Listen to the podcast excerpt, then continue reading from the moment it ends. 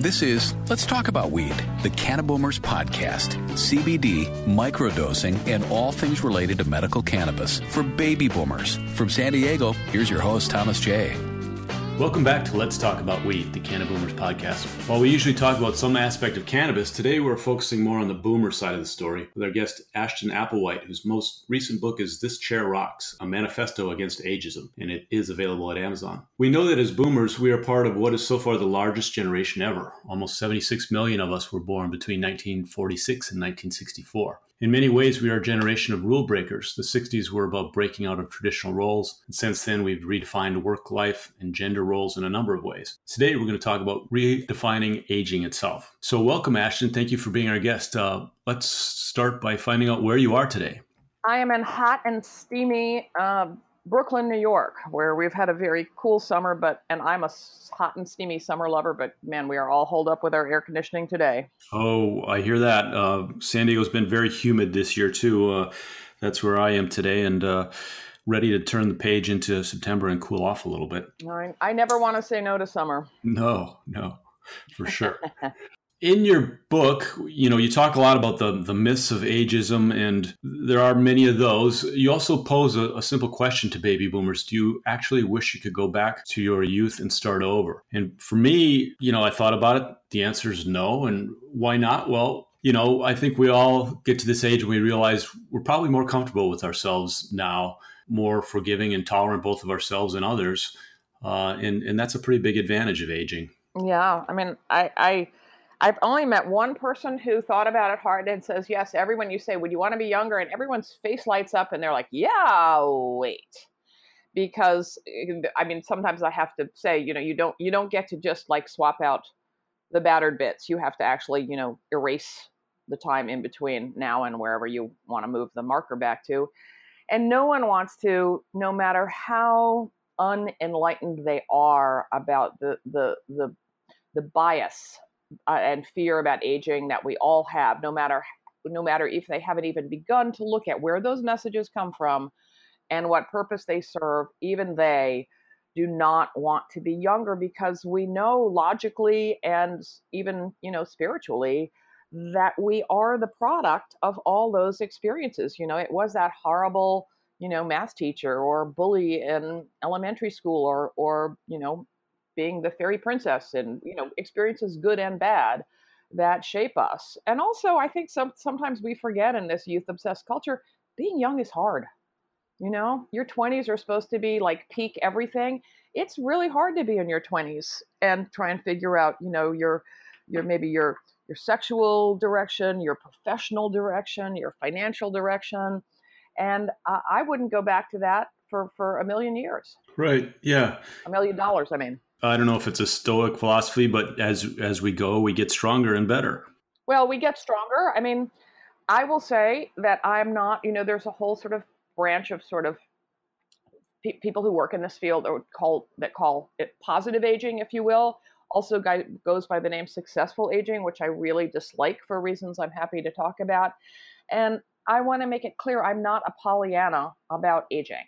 There are aspects of aging that are difficult um, you know, running out of money, getting sick, ending up alone. And those fears are legitimate and real. What I want to make sure, though, is that we hear both sides of the story, right?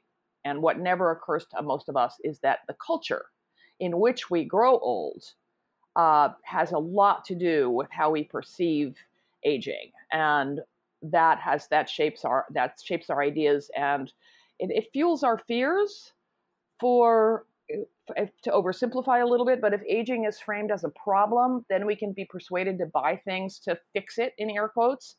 And if we think aging is a disease, we can be persuaded to buy things to stop it or cure it. And it's not a disease or a problem. It's this natural, powerful process that every single human being is embarked on from the beginning of time that that has challenging things about it. But there's only two inevitable bad things about getting older people you've known all your life are going to die, and some part of your body is going to fall apart. And that is not good. There, that is not better. My knees are not better than they used to be. But there are also all kinds of benefits growth, development, experience, perspective. We get better at managing our, our emotions. And of course, it's different for each of us. Let's talk about that too, because all those things are better. And that is why no one wants to be actually any younger, because we realize we're the sum of all those experiences. They're hard won. We actually learned a thing or two along the way. We also had some painful experiences. We're not dying to repeat. Hopefully, we we got a little smarter and um, so here we are, you know, on this journey. Something you mentioned right there was the notion of positive aging sort of has a baked in connotation that it's all negative, right? Well, the idea of of positive and successful aging sort of cropped up in the late 20th century as an antidote to the notion that everything about aging was awful and equated with senility, which is not a word you hear anymore, and your body falling apart and you becoming, you know, sexless and sort of um, tottering off stage. So it was, con- and and one reason for those myths was that um, people people are living a lot longer. A lot of the research on older people was originally conducted in nursing homes and um, what old old people's homes, I guess they called them then, where much of the population was indeed sick and debilitated. So people extrapolated from that to sort of equate aging with disability, when in fact we are aging from the day we're born, right? You know. If 40 year olds already can't can't run as fast and do things the way they used to when they were younger. It's not like we I think we live in terror that someday we're going to wake up old, which is not me. I'm not old, and uh, you know, and then we're not going to be able to move, and everything's going to be awful. And in fact, both the good and the bad, you know, wax and wane across our entire life course, including adolescence, right? Um, so, in that sense, positive aging was a was a good antidote to these sort of uh, very negative stereotypes of the you know the grandpa bent over with the ear trumpet, you know, who can't hear anything um, but I think it can go too far when it is another phrase that it's allied with is successful aging. That aging became something to succeed or fail at, which is sort of nutty because I say if you wake up in the morning, you are aging successfully. A lot of the, the do- doctrine, and you see this in a ton of websites, you see it all over AARP's magazine, is this idea of aging successfully being these, you know, silver maned couples, either, you know, walking on the beach forever. I don't know how they can find the time for all that, that beach time, but they do, or waltzing on the cruise deck if they're wealthier and looking fabulous. And the idea behind successful aging is really that how well you are aging has to do with how much you succeed at looking and moving like a younger version of yourself. And the fact is that that's illusory. You know, no one, we are all changing. So it holds you up. I mean, it's sort of weird. We have this idea that the goal is to learn and adapt and grow as we move through life. And then suddenly, north of, I don't know, you tell me, 40, 50, everyone wants to know, like, where does old begin? Um, suddenly the goal becomes like, whoa, stop the clock. Don't like dig in with your with your fingernails and your heels and don't let anything change. And of course, that's impossible it sets us up to fail. It fills us with fear. And it pits us against each other because we're constantly seeing how we're doing compared to everyone else, especially women who are judged much more harshly for our appearance. So that's doubly punitive. And it's expensive.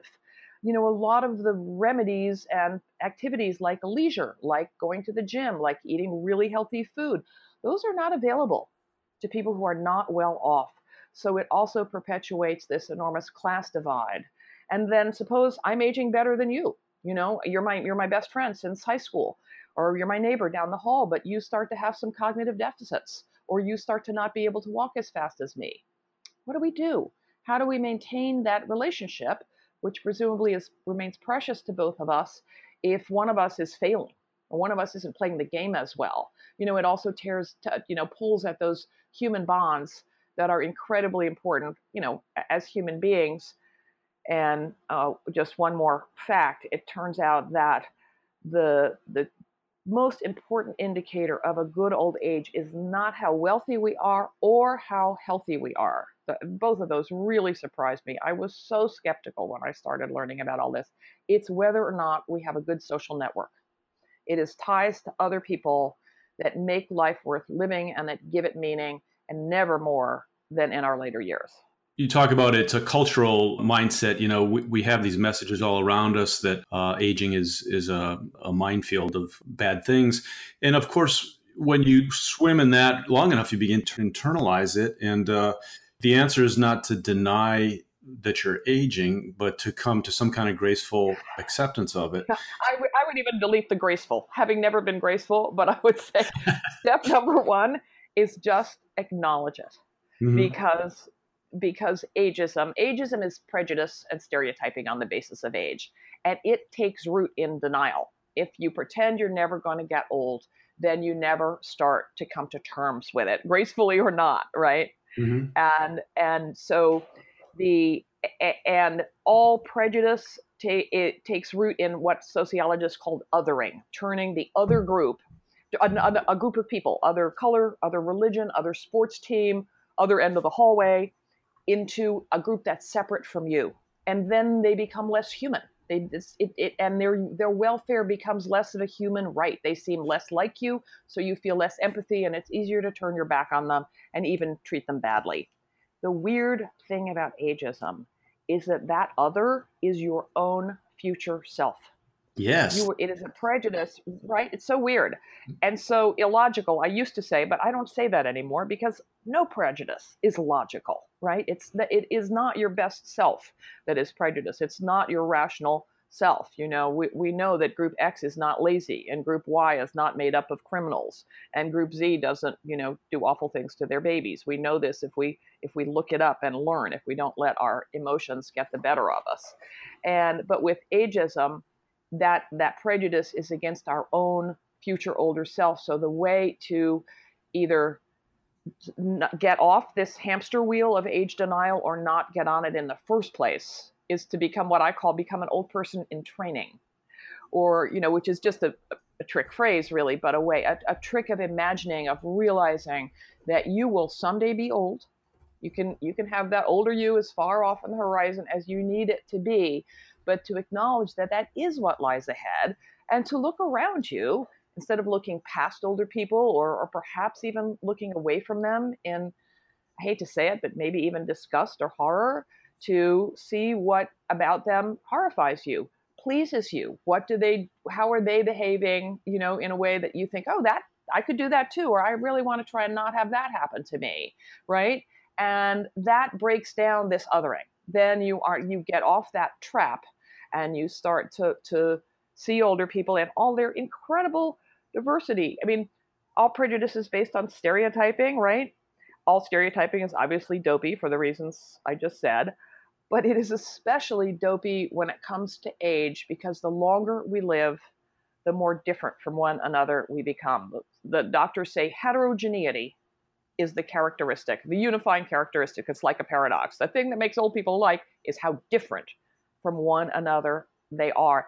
And the longer we live, the less our chronological age says about what we are capable of mentally, physically, what we're like socially, what we're interested in, what we're listening to. So that's why it's particularly ironic to say, oh, you know, 80 year olds are like are, are like such and such. 80 year olds have way less in common than a bunch of 40 year olds who are way more homogenous than a bunch of 20 year olds and so on. And yet we we think of everyone in a retirement home as the same age, old, right? When they could span four decades, you would never imagine thinking that way of a group of people between age 20 and 60 who are in fact way more alike physically, cognitively, socially than a group of 60 to 100 year olds or 20 to 60 year olds let me put this out there. Is there a pivot point where you decide i'm going to realize that i am the other and the others are like me or i'm going to kind of continue to age and go into a fear-based isolated place where i'm losing capabilities and the world threatens me or can you pivot the other way and say i'm in the same boat as everybody else. I am aging but there are benefits to it I think it's different. It's absolutely different for everyone. Um, you know, we we each age in our own way. You know, one of one of the central questions is like, where do I where do I push back, and where do I give in? You know, the one the one you know, absolutely inevitable thing, negative thing, is that some part, if cognitive decline is not not um, inevitable by any means, and it is not universal. I'm happy to give give you data about that. Some part of your body is going to fall apart, and maybe more than one, and that is not fun. And it is, you know, with me, it's my bones. And I live in New York, and I walk a lot, and my foot hurts, and that really bugs me. And so it's this push pull you know, I go to the physical therapist and blah, blah, blah, and do everything I can to forestall immobility. But I also need to accept the fact that, you know, and it, frankly, it's terrifying to me, you know, that I, that I'm, I'm not going to remain as mobile as I want to be to the end of my days. We, we did some hiking and I'm not terribly athletic, but we spent our summer vacation in Utah, my partner and I, because I said, I want to hike while I can still hike. So, you know, it is this push pull. I had a woman who said regarding back to women and, and appearance, you know, she said, when am I going to stop worrying about looking young, quote unquote? And I always say, you can't look young. You always look the age you are. And one 60 year old looks different from another, but this whole idea of looking young or being young is not a think think of the characteristic you're after which is actually youth is not attainable but do you want to look fresh do you want to look energetic do you want to look sexy those are all things we can be at any age. But anyway, she said, when will I stop worrying about not, you know, looking young and just will look my age and not worry about it? And I said, you know, may, about myself, you know, maybe tomorrow, maybe never. Maybe that's a good thing. Maybe that's a bad thing. We each need to push back around the things that matter to us and keep doing versions of the things we really love because you can always keep doing the things you love as long as you accept that they may change somewhat. You know, you may not be able to ski a black diamond. Skiing is a bad example because, you know, that is a pretty tough sport, but you can probably keep skiing till you're very, very old if you stay in shape, for example, or sex. It may be different than the sex you had that when you were 20, but you know, the sex I had when I was 20 was nowhere near as good as the sex I'm having now. So, you know, it, as long as you broaden and change your definition of what that thing is. You asked about that turning point. Um, my favorite comment on my book is when people say, wow, like light bulb moments, I didn't realize how ageist I was. That is a painful realization we are all ageist. I think and do ageist things all the time, and it is uncomfortable to realize that, oh crap, I'm part of the problem. You're part of the problem because you're human and you're honest. So the very first step is to start looking for evidence that you are ageist instead of for evidence like, oh, not me, I'm not one of those biased people, because we can't challenge it until we're aware of it. And it's a new idea to a lot of people once you start to see it in yourself, you start to see it in the culture, in billboards, in commercials, in the things people say. People say awful, awful things about older people and about themselves as older people because we have things you would never, comments you would never make on the basis of race or sex, right? And you start to wake up instantly to like, whoa, that's everywhere. That's not okay. And sociologists have a name for this process too. It's called cognitive liberation. And it really is liberating. And I, am eager to hear what you think because it sounds to me like you're on this cusp, you know, of whoa, this is not some def- deficit with me other than waking up a day older, which I actually don't see why I should feel so terrible about. And start to see that it is a problem in the culture. That when we come together, we can confront as a social problem that requires collective political action to address, which is why I am fundamentally an activist for a movement to end ageism, the way the women's movement challenged the position of women in society and the gay rights women challenged the position of gay and lesbian people and so on. Yeah, of course. Uh, what you describe is we are all ageist and it's part of the human condition. So I was a runner for a long time. And, uh, you know, through my 40s, I could deny that my performance was declining because I just didn't race as much. and, uh, but eventually you, you run up against it. You don't have the energy you had. That's the passage of time and again, maybe back to a Stoic sort of philosophy, but it, it, it, reminds me of the Serenity Prayer. You know, grant me the wisdom to know what I can change, and and uh, the whatever to accept what I can't. That's a process, and it takes a while. I, yeah, that's a good one. Yeah, it, it and aging is, you know, I, I was I moved uh, almost 15 years ago to a Brooklyn neighborhood where the per capita age is very young. And I made myself this vow, which I later had to recant. But that was back when I was like, I'm to, you know, in this sort of whole successful thing, I'm to just keep up. And I thought, I'm going to make myself a vow. I'm going to go up the stairs as fast as the person in front of me, who is usually 22. And when they take the stairs two at a time, forget it. But a, a, little while ago, I thought, geez, I must be in better shape because this is really getting easier. And then, of course, I realized sadly, that everyone was getting to the stairs and whipping out their cell phones and slowing down because they were looking at their phones. And I was, of course, just as slow as ever, if not slower. wow, another another benefit of our cell phones and social networks. another illusion shattered. Well, it reminds me too of. Uh, I, I love the book. It was a fun book to read, so full of uh, anecdotes. I mean, there was one, and I forget who said, uh, "You know, old people are always people who are 15 years older than I am." Um, it's attributed to many people. Yeah. Uh, well, and then yeah. another great anecdote was the, the, story about Mick Jagger. He was being interviewed by Rolling Stone or, or somebody, and uh, he talked about the the smile lines, the, the lines on his. He said his wrinkles were laugh lines. Yeah. Yeah, and uh, yeah, his wrinkles were laugh lines, and the interviewer said, "Well, nothing's that funny," which is funny, but it's also like you said, it's a put down that um, you would never. You know, there's racism, there's sexism, there's a lot of things that uh, a lot of isms that we recognize are are beyond rude and unacceptable, but ageism is not quite in that category yet, is it? It should be, of course, because it is discrimination on the basis of something about ourselves that we cannot change.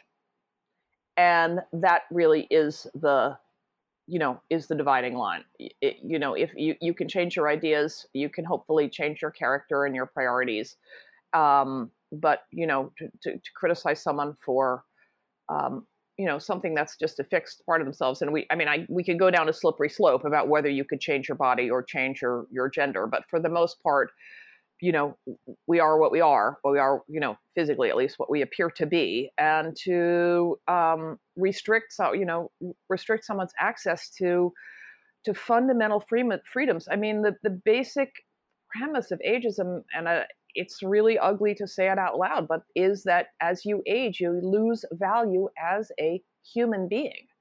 And who wants to live in that world? I mean, you hear it around um, talks about healthcare, about rationing healthcare. You know, why should we spend money on old people when we could spend it on kids? And the fact is that it is no longer legal to apportion services like healthcare by race or by sex, although it still happens because, of course, we still live in a highly racist and sexist society, but we're making progress, I do think. Um, you know, so allocating resources by age is equally unacceptable, period. If you were trying to decide who should, you know, get a lung transplant, you do it on the basis of, of organ function which uh, is related to age, but a healthy older person benefits just as much. For example, from extreme interventions like CPR and organ transplant and dialysis, and it shouldn't be ruled out just because of age. You know, we need to we need to put it in the equation along with everything else and not just write people off. Eh, you know, for I mean, one reason being that we, you know, you're I don't know if you have children, but you, certainly there's certainly children in your lo- in your life that you love. They're probably going to live to be 100. That that doesn't go on out. Their children aren't going to live to be 120 and their children to 130, but we have gained a remarkable 30 years of average lifespan in the US in the 20th century. About slightly deceptive number because more people started surviving to adulthood. Um, we redistributed death from the young to the old. More people lived to adulthood, but um, you know we have to we have we need to adapt to a society of longer lives and it means really recalibrating how we think about longevity and acknowledging the fact that we have this incredible resource of hundreds of thousands of more healthy well-educated adults than ever before in history.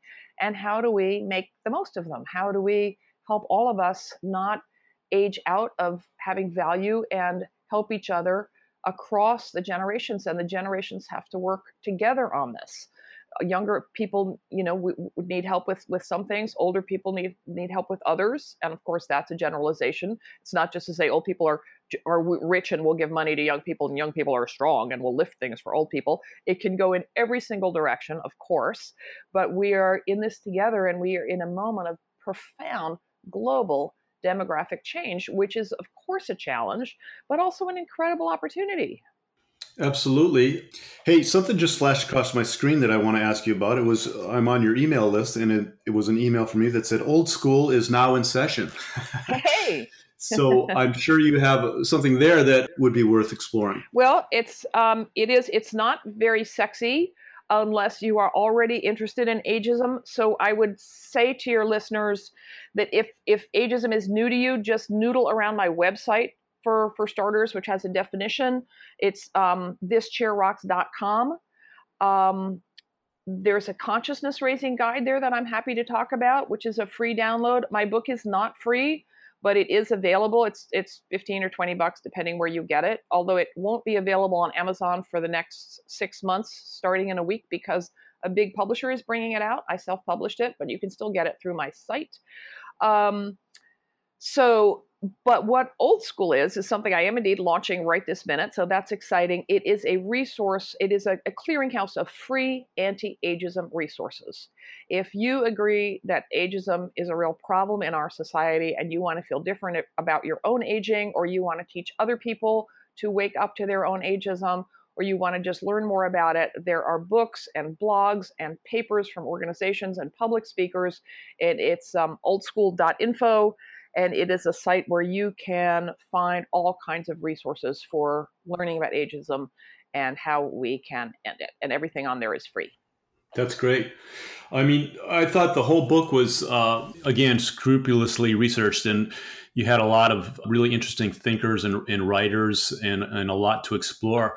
And by the end, it's really a call to action, and that, that sounds like what your your class is too. Um, collection of resources and this is not something to take really sitting down. It, it's something to uh, change your thought processes about. And you mentioned your social network, it's the people you talk to every day. What are some of the things you suggest a person can do to confront ageism in themselves and around them? Yeah, uh, thank you for that question. I mean, the first thing you you have to do is, of course, want to do it. Is take your head out of the sand. But I would submit that most of us, and this is the reason, the whole reason I started this project uh, 12 years ago, 12 years ago, and I'm, I'm 66 now, was because I was afraid of aging. And I just thought, why am I so scared? I mean, I knew I knew why I was scared, but it turned out that a lot of the reasons that I was things I was scared about, I either literally had wrong or had way out of proportion. I'll just give one example. I thought the odds of ending up in some, you know, horrible linoleum hallway in a nursing home were pretty good. The percentage of Americans over 65 in nursing homes, not not just all senior residences, but nursing homes, is 2.5%. And it has dropped from 4% in the 10 years I've been working on this, right? So I would say, first of all, if you are afraid and you want to feel less afraid and more educated and more informed about it, and I I feel like I'm peddling snake oil, but you know, I, you can hear the smile in my voice. It's like once you start to see these things, it's like it's like a little kid looking under the bed for a dragon. You know, there is a dragon. You're going to get older. Some part of your body is going to fall apart. You are eventually going to die. But just looking is hugely liberating. And when you start to see these messages, you feel better. The next thing you could do, you could read my book, or you could start and or you could start a consciousness raising group. Consciousness raising is the tool that catalyzed the women's movement. And it's kind of an old fashioned term, but it's also kind of beautifully self explanatory. Women came together and compared notes and realized that what they had been thinking of as personal problems, whether you know their husband wouldn't you know let them have money of their own or they couldn't get promoted at work or someone kept patting them on the butt. These were widely shared uh, political they were widely shared experiences that that had to be combated politically right in a group and that when we came together in a group to confront them we could change things. So on my website under resources, the, the first resource I think is called Who Me? Ageist? How to Start a Consciousness Raising Group. Download it and just read through it and start thinking about how you think about aging and how you use the words old and young and see where that gets you. And then hopefully it will take some of you to the next step, which is where you decide to take to learn more and to take that changed mindset out into the culture and maybe say something when someone says something ageist. You know, when someone calls me young lady, I sometimes I snarl at them, but I try not to, you know, and now I say, why would you, why would you call me young lady? You know, just flat, just like not in a snarky way. Or, you know, why would you say that? Someone says something really derogatory about how old people can't, you know, work a cell phone. Um, you know, why would you think that?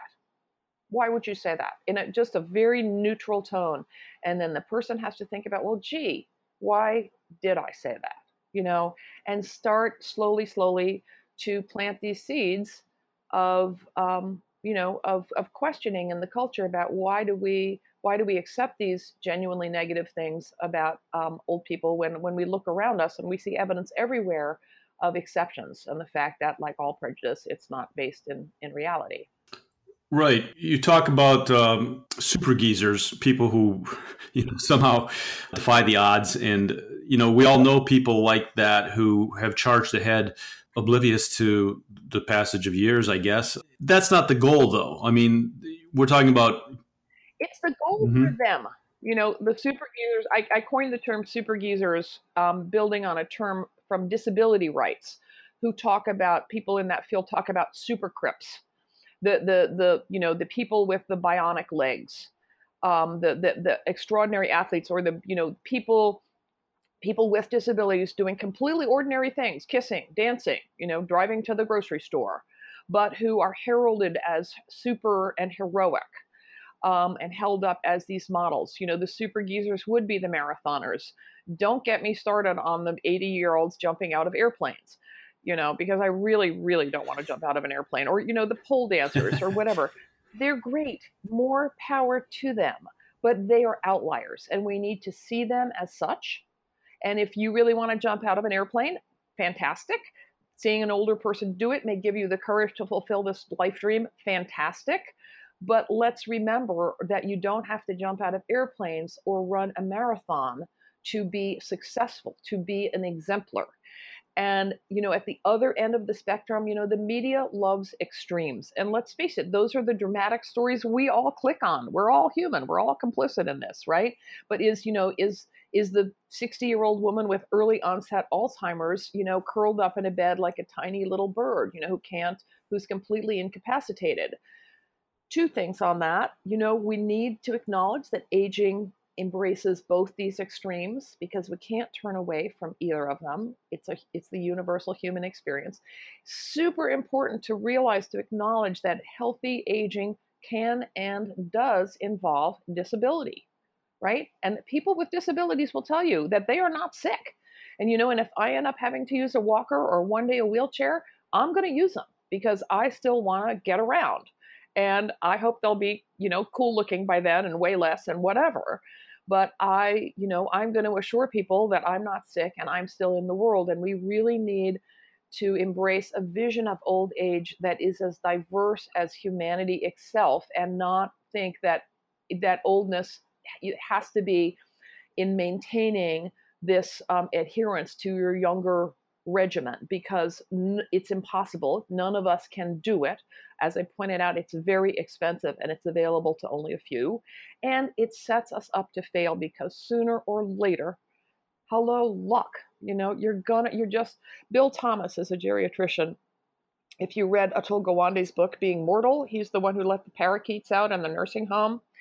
And he has this fabulous phrase about the tyranny of still the idea that as long as we're still running up the stairs or still dating younger women or still driving at night, you know, whatever it happens to be, and we all have our stills, again, we all do this, that somehow we can stop the clock and it's all going to be okay.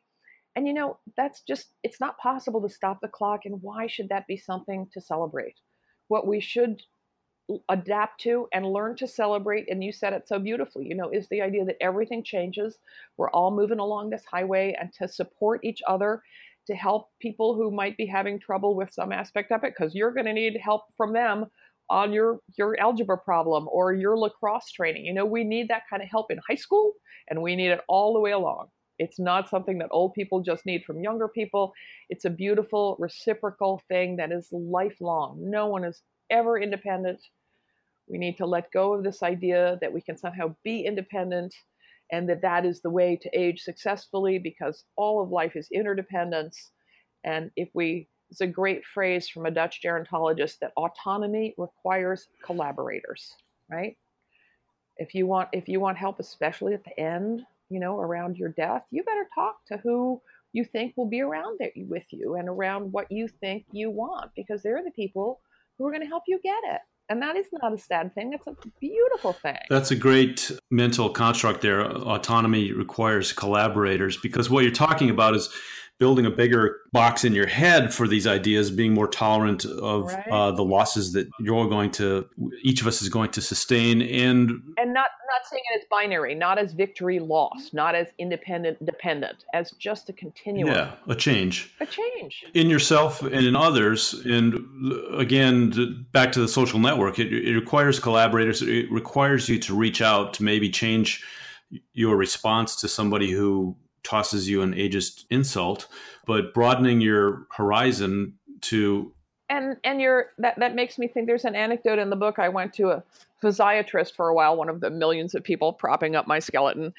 And he described going to a um a social function out in the he lived in the burbs somewhere and seeing this guy who used to be like a big wheeler dealer and big golfer and local schmoozer and seeing him hunched over a walker and he sort of screwed up his courage and went over and said, Hey, Sal, how are things? And Sal looked up with a big smile and he said, Other than walk, I can do, he said, I can do everything except walk with a huge smile.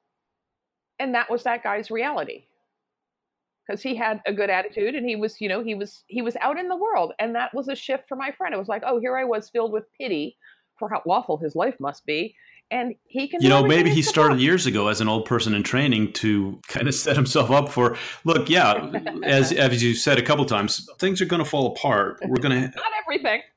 Yeah but but something is and it's okay. It's okay. It's inevitable. And you know if you you, you know it's nothing that people i mean i'm not a spiritual person but it's not it's not a lesson that any of the world religions don't teach you know buddhism comes to mind but hinduism also it's like we're all in this river of life.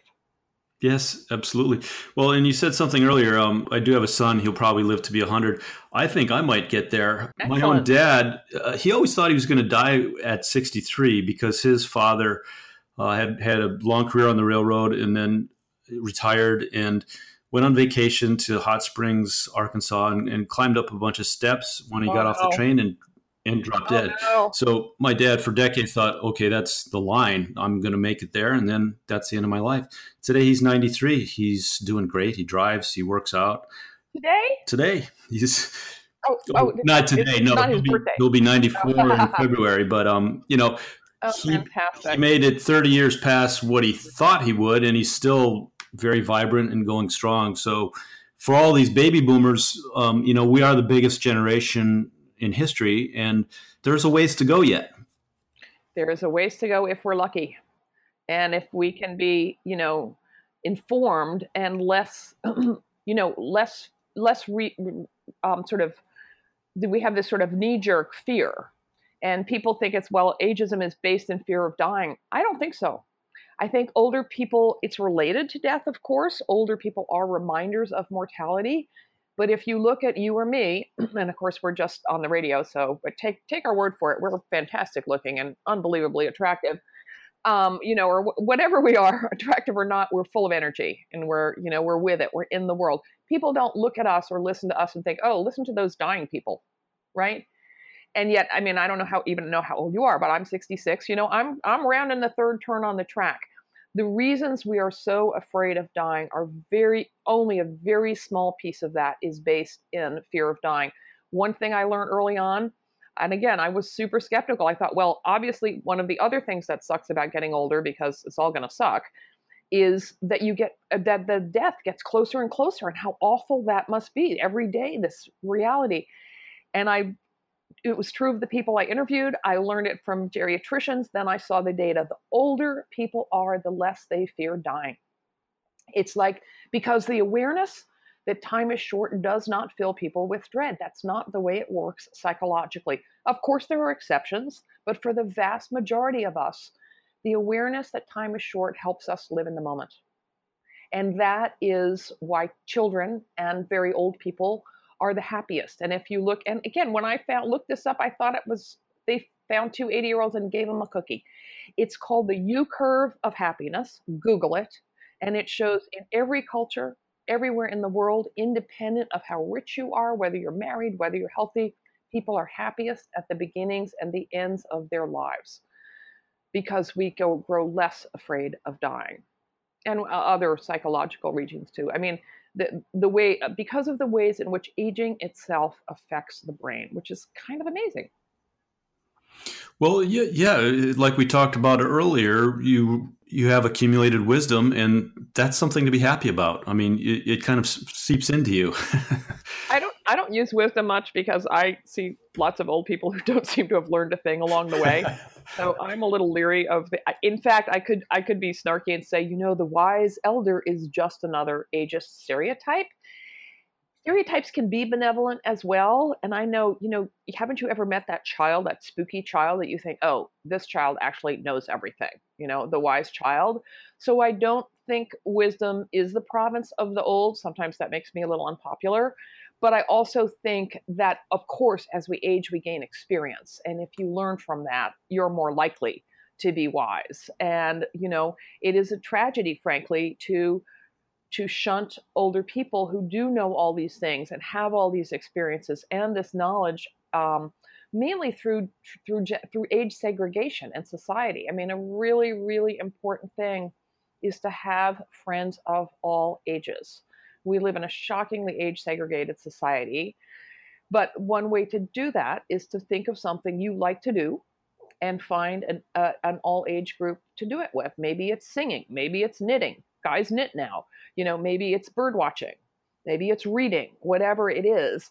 But you know we have this idea oh that old slash young person won't want to talk to me. When we when you walk into a, a social gathering go talk to the oldest or youngest person in the room. And guess what maybe maybe there'll be an idiot who won't be happy to talk to you but most people are not idiots and you know they're perfectly happy to talk to you and then that's how our own internalized prejudice gets broken down. Oh, they didn't mind that I came over and talked to them, and they were really interesting. And maybe, and sh- we haven't seen that movie yet, so we'll go see that together next week. I mean, it's not that simple. I don't mean to make it like you know a, a sitcom, but that is how age that is how society changes that's how integration that's how consciousness shifts so having friendships with people of all ages is really important and that way when the people you've known all your lives die you have new people to keep you connected to the world and to come bring you groceries and wipe your butt. yeah, maybe less than. I'm just kidding about yeah. the wipe your butt, but making sure making sure someone's wiping your butt, right? Maybe making sure you're wiping your butt. well, and perhaps, uh, yeah, less less uh, wisdom than just sort of acceptance, or um, uh, uh yeah, less anxiety, more comfort in your own skin, knowledge, experience, absolutely, and and less anxiety. Tons of evidence that shows that as we get better, as we age, we get better at modulating um, anxiety and social anxiety, fear, all that stuff. We get better at assessing and sort of not sweating the small stuff, at being more equanimable. Older people have better mental health than younger people. I assumed like all people were sad and depressed because they were old. Not so. There is depression in older people, but often they were depressed as younger people too. But then because of ageism, we think, oh, well, of course she's depressed, she's old, right? We also think oh, older people are underdiagnosed and undertreated for countless illnesses, depression in particular, because of the ageist and false notion that, oh, can't teach an old dog new tricks, or, you know, she's been doing blah, blah for 30 years, she'll never change. Totally false older people benefit just as much from talk therapy and other kinds of therapy as people of all ages. Wow, that's a realization we all need to come to, and uh, in ourselves and, and the people around us. So, well, I love that you say in ourselves because that's step one. Look at it in yep. yourself. It's unpleasant, but then really, I mean, you know, you say it in your words. You know, then you start to feel you know to, to, to, to, to be liberated because you start to see the phenomenon for what it is a social situation not a personal failing or flaw. And i'm 58 i'll say it. Excellent.